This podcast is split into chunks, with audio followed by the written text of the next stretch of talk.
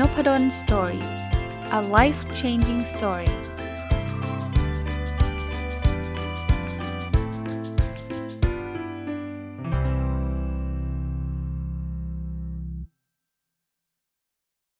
วัสดีครับ ยินดีต้อนรับเข้าสู่นพดล Story Podcast นะครับ แล้วก็วันอาทิตย์ยินดีต้อนรับเข้าสู่รายการ My Books นะครับ เป็นรายการที่ผมจะเอาหนังสือที่ผมเขียนนะครับ มารีวิว แล้วก็เจาะลึกเบื้องหลังเบื้องหน้าต่างๆนะครับเล่าให้ท่านฟังด้วยนะ ยังคงอยู่กับหนังสือเล่มนี้นะครับ เพิ่งเริ่มมาสัปดาห์ที่แล้วนะครับ ถ้าใครยังไม่ได้ฟังเลย ก็ย้อนกลับไปฟังสัปดาห์ที่แล้ววันอาทิตย์ได้นะ หนังสือชื่อแค่คิดก็ผิดแล้วนะครับ เป็นหนังสือที่เกี่ยวข้องกับความละเอียดในการตัดสินใจในการลงทุนนะ ผมเล่าที่มาที่ไปแล้วล่ะว่า ผมเขียนหนังสือเล่มนี้มาเพราะอะไรยังไงนะครับ แต่คราวนี้จะมาต่อบทที่ 7 นะ มันเป็นความลำเอียงประเภทหนึ่งที่เราเรียกว่า Bandwagon Effect นะครับ ไอ้ Bandwagon Effect เนี่ย มันเป็นความลำเอียงที่ มันเกิดขึ้นจากการที่เวลาคนหนึ่งเขาทำอะไรแล้วกลัวเรากลัวตกเทรนด์อะเรากลัวตกรถอะอารมณ์แบบนั้นอะเราก็จะทำตามเพื่อนๆเขานะครับตาม Bandwagon เข้าไปนะครับมันมีงานวิจัยอันหนึ่งที่น่าสนใจนะครับอาจจะไม่ได้เกี่ยวกับการลงทุน แต่ว่าจะเล่าให้ฟังว่า Bandwagon มันเกิดขึ้นจริงกับกับมนุษย์นะคือในปี 1935 นะครับอาจารย์นักจิตวิทยาชาวอเมริกันนะเป็นอาจารย์นะครับ Muzafer Sherif เนี่ย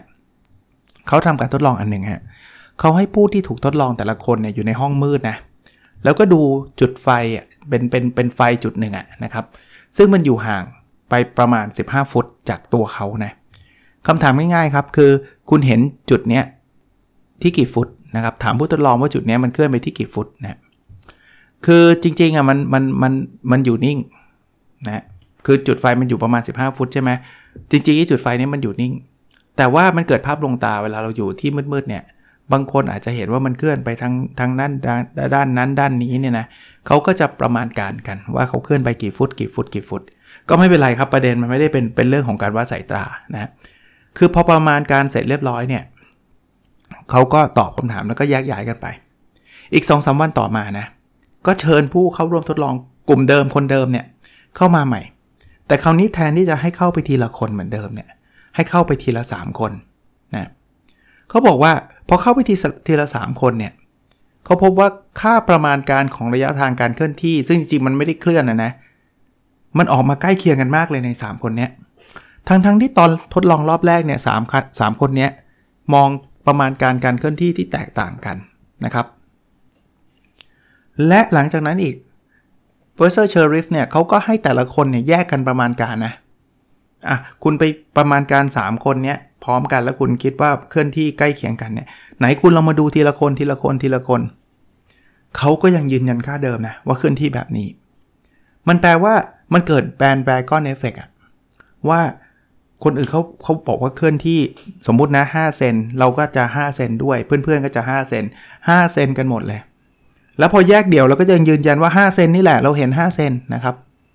คือมนุษย์เนี่ยตามหลักจิตวิทยาเนี่ยเป็นสัตว์สังคมนะเราต้องการการยอมรับ เราไม่ต้องการแบบแปลกแยกออกไปเพราะในอดีตนะถ้าเกิดคุณแปลกแยกแล้วคุณไม่ได้รับการยอมรับนี่คุณตายเลยนะ เพราะว่ามันต้องทำงานกันเป็นทีมเวลาไปล่าสัตว์ไปอะไรเป็นทีมในสมัยดึกดำบรรนะ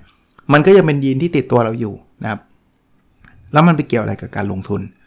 ผมว่าคล้าย ๆ กันเลยฮะ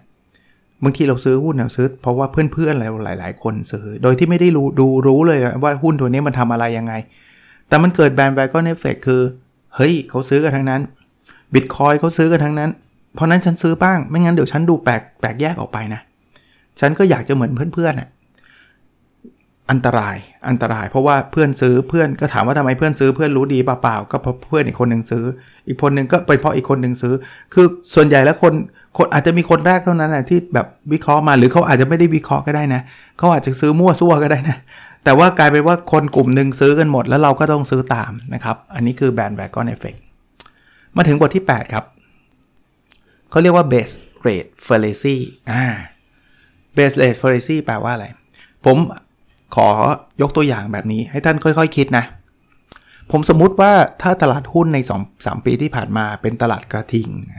ตลาดกระทิงคือตลาดที่โอกาสหุ้นขึ้นมากกว่าหุ้นตก เป็นเป็นข้อสมมตินะบางคนบอกเฮ้ยขึ้นที่ไหนมันตกตั้งนานเลยเอาเป็นว่าเป็นข้อสมมติ แล้วสมมติอีกว่าตลาดเนี้ยโอกาสที่หุ้นขึ้นน่ะมันคือ 99.9%เท่านั้น แปลว่าโอกาสที่หุ้นตกมีแค่ 0.1%เท่านั้นอ่าโอเคนะชัดเจนนะ ตลาดเป็นแบบนี้ คราวนี้มันมีผู้เชี่ยวชาญคนหนึ่งแนะนำ indicator ตัวหนึ่งบอก indicator ตัวนี้เนี่ยนะมันแม่นมาก เวลาเอาไปทดสอบข้อมูลย้อนหลังใน 2-3 ปีที่ผ่านมาที่เป็นตลาดกระทิงเนี่ยตลาดหุ้นขึ้นเนี่ย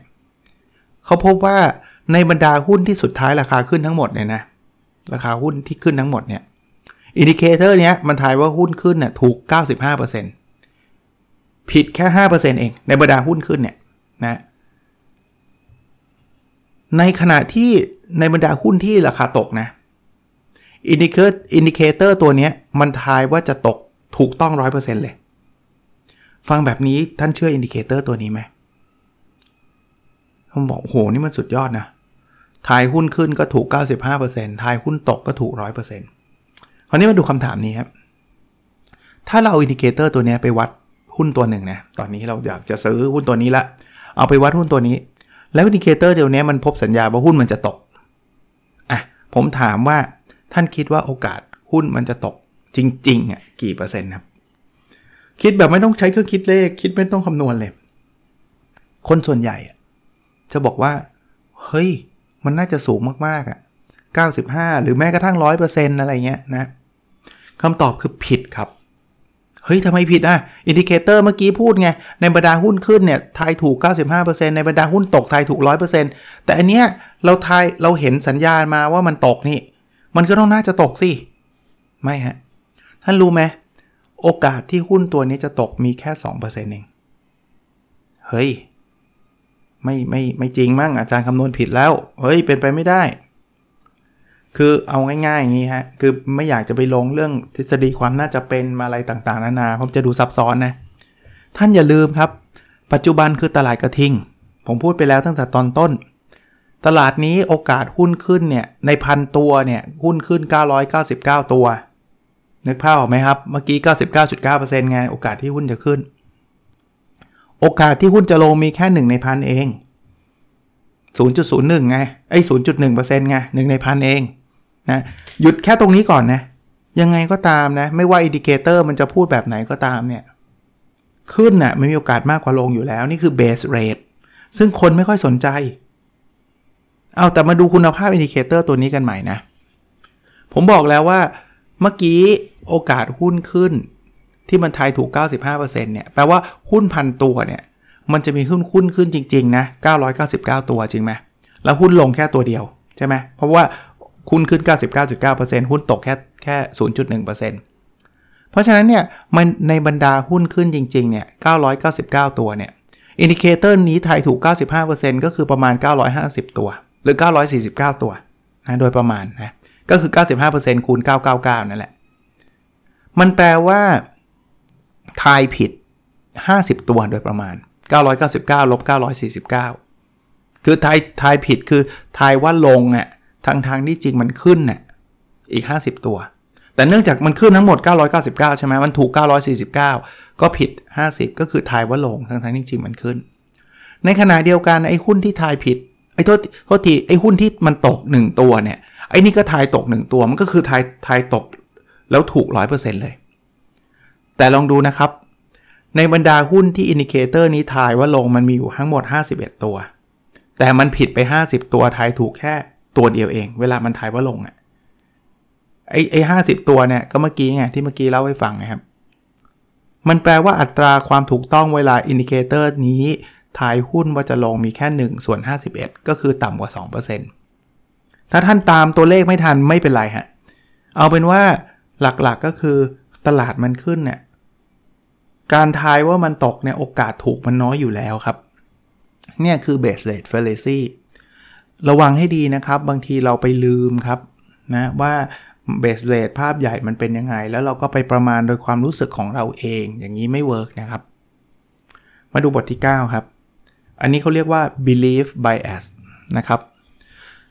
คือ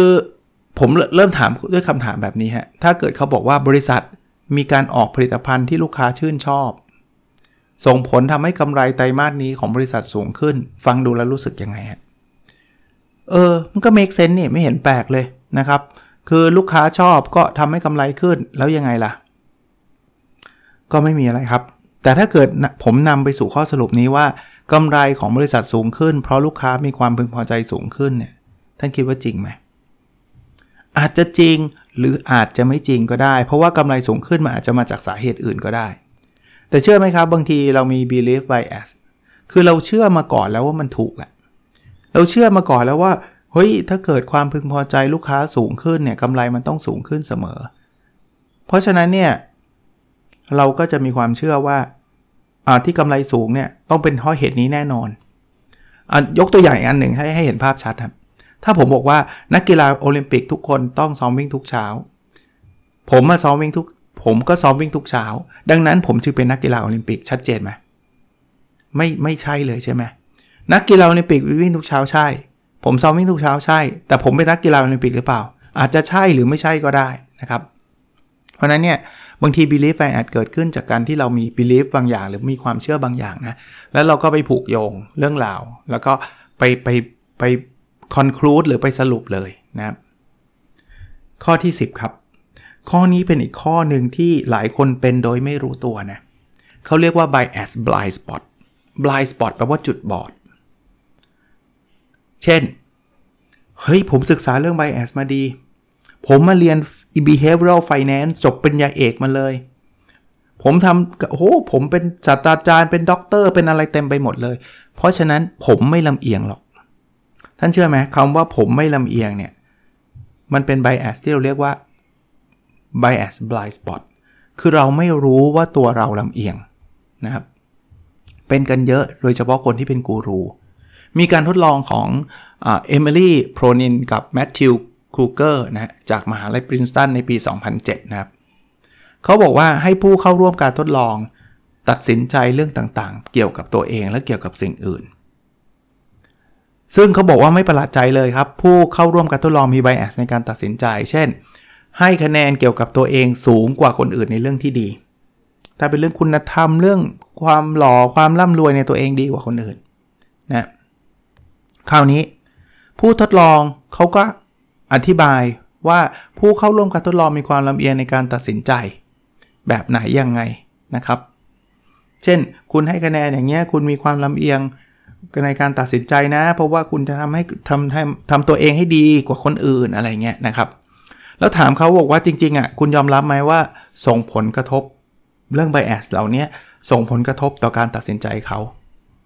ผู้รู้ข้อร่วมการทดลองให้ความเห็นแบบนี้ครับเขาบอกว่ามันส่งผลของเขาเหมือนกันแหละแหมเขาก็เป็นมนุษย์นะเขาก็มีไบแอสแต่น้อยกว่าคนอื่น หรือพูดตรงๆก็คือเขาไม่ลำเอียงแต่คนอื่นลำเอียง นี่แหละครับคือ bias by spot เพราะคนมันก็เหมือนกันนั่นแหละนะคนอื่นผมไม่ลำเอียงนะครับ แต่ผู้ฟังทุกคนนพดลสอรี่ทุกคนลำเอียงครับ นี่แหละ bias by spot นะครับเล่นหุ้นก็ระวังครับ พวกที่บอกว่าผมไม่ลำเอียง ผมแน่นอน ผมดูข้อมูลล้วนๆอะไรเงี้ย ระวังครับเราอาจจะมี bias โดยที่เราไม่ยอมรับก็ได้นะครับ ข้อนี้จริงๆอาจจะไม่ได้เกี่ยวข้องโดยตรงนะ แต่ผมชอบมากแล้วผมคิดว่ามันอาจจะมีส่วนจริงเขาเรียกว่า cheerleader effect เออ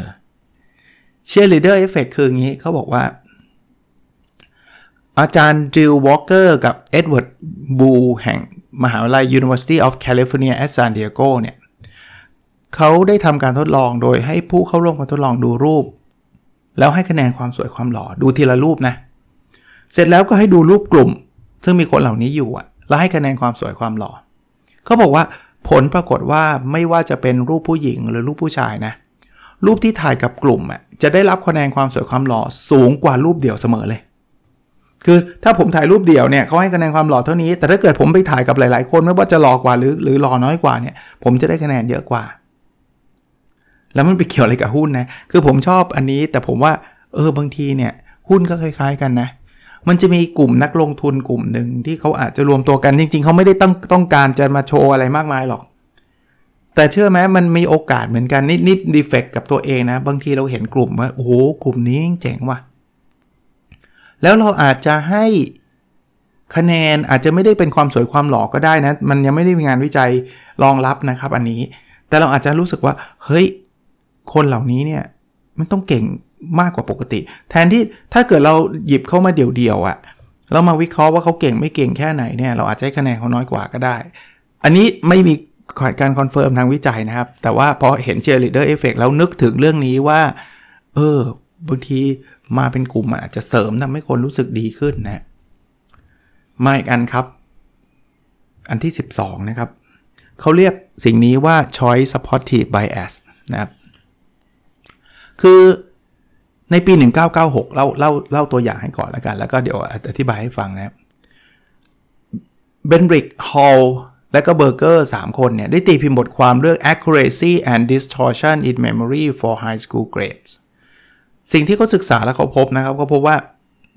นักศึกษาปีหนึ่งในมหาลัยจำนวน 99 99 คนเนี่ยเมื่อถูกถามเกรดสมัยเรียนมัธยมเนี่ยเขาก็อาจจะลืมนะคำตอบอาจจะถูกบ้างผิดบ้างนะ แต่มันผิดแบบผิดสังเกตอะคือเกรดมันจะดีกว่าปกติเสมอนะครับ จะเป็นแบบนั้น มันแปลว่าเรามีแนวโน้มที่จะเข้าข้างตัวเองเป็นพิเศษ เกรดแย่จำไม่ได้จำได้แต่เกรดดีๆนะครับ การลงทุนเราเหมือนกันครับ เราอาจจะลงทุนผิดลงทุนถูก ลงทุนพลาดลงทุนได้ คือมันมันมันหลายอย่าง แต่พอเรามี choice supportive bias เช่น เราซื้อหุ้น A มาแล้ว เราจะเริ่มหาเหตุผลเพื่อ choice supportive คือไปสนับสนุนทางเลือกนี้เสมอเลยว่าหุ้น A มันดีกว่าหุ้น B ตลอดเวลานะมันไม่ใช่เพราะว่ามันดีกว่าจริง ๆ บางทีมันใช่เพราะว่าที่เราบอกว่ามันดีกว่าเพียงเพราะว่าเราเลือก A ไปแล้วเท่านั้นเองนะครับ เราลืมข้อเสียของหุ้นที่เราถืออยู่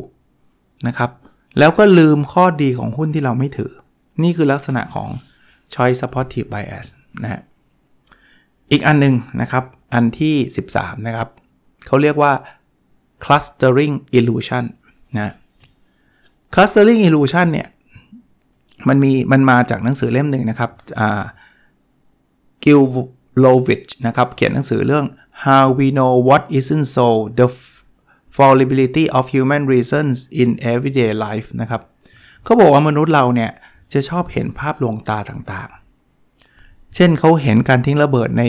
กรุงลอนดอนสงครามโลกครั้งที่ 2 ว่ามันมีภาพลวงตาบางอย่างเกิดขึ้น มันมี pattern บางอย่างเกิดขึ้น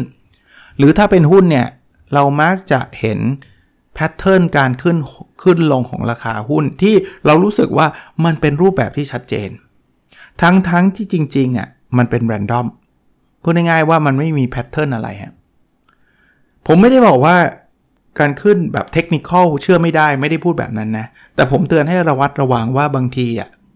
เราไปพบสูตรลับอะไรบางอย่างว่า โอ้ขึ้น 3 วันแล้วต้องลง 1 วัน ขึ้น 3 วันแล้วต้องลง 1 วันเนี่ย เราอาจกำลังจะเจอ clustering illusion นะ คือเราไปไป make sense กับสิ่งที่มันมันเป็น random นะครับ ขอสักอีกหนึ่งข้อนะครับ ก่อนที่จะหยุดสำหรับสัปดาห์นี้นะครับ confirmation bias เป็น bias ตัวใหญ่มากๆ เป็น bias ตัวโตมากๆนะครับ คือ confirmation bias เนี่ยตามชื่อ confirmation มันแปลว่าการยืนยันนะครับ ยืนยันยังไง คือสมมุติว่าเราอยากจะซื้อหุ้นตัวหนึ่งคือจริงๆเราอยากอยู่แล้วละ่ะ ฉันจะซื้อแล้วละ่ะหุ้นตัวเนี้ย แต่เราไม่แน่ใจ แทนที่เราจะไปถามคนกลางๆ คนไม่รู้จักหรืออื่นๆเนี่ย เรากลับไปถามคนที่ถือหุ้นตัวนี้อยู่แล้ว ถามว่าอะไรหุ้นตัวนี้ดีไหม สิ่งที่เราได้รับคำตอบมาแน่นอนครับ คุณไปถามคนที่เขามีของนั้นอยู่ เขาจะบอกไม่ดีเหรอครับ เขาก็จะบอกว่าดี มันเหมือนเราไปถามเซลล์ขายรถเบนซ์ว่ารถเบนซ์ดีไหมอะ่ะเนี่ยชัดเจนเนี่ยคือ confirmation bias มันไม่ใช่การหาข้อมูลเพื่อไปประกอบการตัดสินใจ แต่มันเป็นการหาข้อมูลเพื่อไป confirm ความคิดของเรา ว่าฉันจะซื้อแหละ นะมีอยู่เยอะแยะมากมายนะครับ มันมีคำกล่าวคำหนึ่งนะครับ ที่ขอขอ quote มาเป็นปิดการปิดท้ายพอดแคสต์ episode นี้นะครับบาร์ตเออร์แมนนะครับเป็น professor ผู้เชี่ยวชาญในเรื่องการศึกษาทางด้านศาสนาจาก University of North Carolina at Chapel Hill นะเขากล่าวไว้ว่า people almost always find what they are expecting to find if they allow their expectation to guide their search แปลเป็นไทยคือ คนเรามักจะเจอสิ่งที่เขาหวังว่าจะเจอ ถ้าเขายอมให้ความคาดหวังนั้นชี้นำการค้นหา ค้นยังไงก็เจอครับ ชอบมหาวิทยาลัย A มากกว่ามหาวิทยาลัย B ก็ค้นคำว่าเอ่อ A ดีกว่า B อย่างไร ก็คุณค้นแบบนั้นคุณก็เจอแต่เหตุผลแบบนั้น หรือสรุปสั้นๆ ง่าย ๆ ว่าหาอะไรก็เจอสิ่งนั้นแหละครับนะก็ยังยังมีอีกหลายตอนนะครับหลายเรื่องนะครับ ผมก็จะค่อยๆ ทยอยเอาหนังสือที่ผมเขียน ทุกเล่มนะครับ บางเล่มอาจจะมีแปลไปแล้ว เป็นภาษาอังกฤษก็อาจจะไม่ได้มาพูดซ้ำนะ เพราะว่ามันก็เนื้อหาเดียวกับภาษาไทย อย่างเล่มจิ๊กซอตัวสุดท้ายแห่งความสำเร็จเนี่ยก็มีแปลเป็นภาษาอังกฤษนะครับแต่บางเล่มก็เป็นภาษาไทยล้วนๆ อย่างเล่มแค่คิดก็ผิดแล้วนะครับ แล้วทุกครั้งที่พูดก็จะมีคนถามมาใน inbox ว่าซื้อได้ที่ไหนนะครับ แค่คิดก็ผิดแล้วซื้อได้ที่ C1 นะ C1 มีนะครับ แต่ก็หลายปีแล้วล่ะนะครับ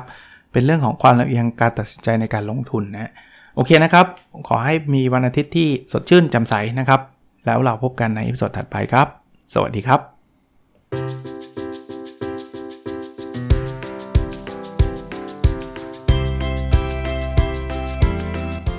n o p a d o n Story a life changing story